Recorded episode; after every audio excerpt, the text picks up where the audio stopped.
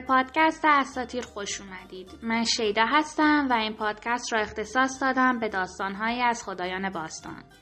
در هر فصل از این پادکست به سرزمین و باورهای مردمان گذشته اون قرار سفر کنیم.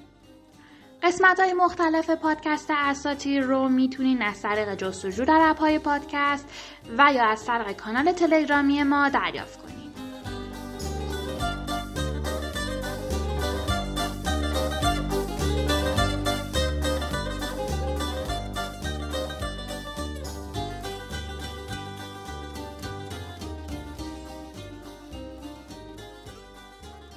اسطوره آفرینش روایتی نمادین از چگونگی پیدایش انسان و آغاز جهان در گذشته نامشخص و مبهمه. میشه گفت که دیدگاه مردم اون دوره رو به جهان هستی نشون میده. امروز ما با استفاده از ابزارات علمی و تحقیقات گسترده‌ای که انجام دادیم تا حدودی به منشأ حیات نزدیک شدیم. نظریاتی مثل نظریه تکامل داروین و نظریه بیگ بنگ و به عنوان پاسخ اون سوالات پذیرفتیم. در دوران باستان مردم وقت آزاد بیشتری داشتند تا به این موضوعات از دید فیلسوفانه نگاه کنند. همین باعث تنوع توی داستانهای آفرینش ملل مختلف شده.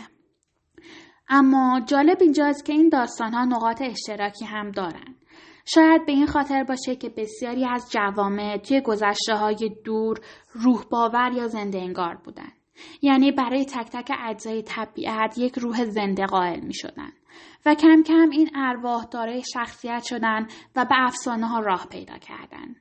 متاسفانه به علت مکتوب نبودن این داستان ها تناقضات بسیاری تو نسخه های مختلف داستان ها وجود داره و هر نویسنده ای اونو از دیدگاه خودش به رشته تحریر درآورده. ادبیات و مذهب دوره باستان تحت تاثیر این افسانه ها قرار گرفته.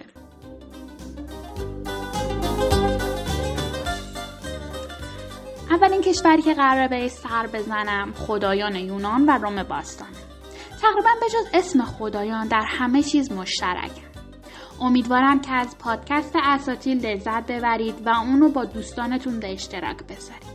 اگر انتقادات یا پیشنهادی داشتید می‌تونین از طریق تلگرام و یا بخش نظرات با من در میون بذارید.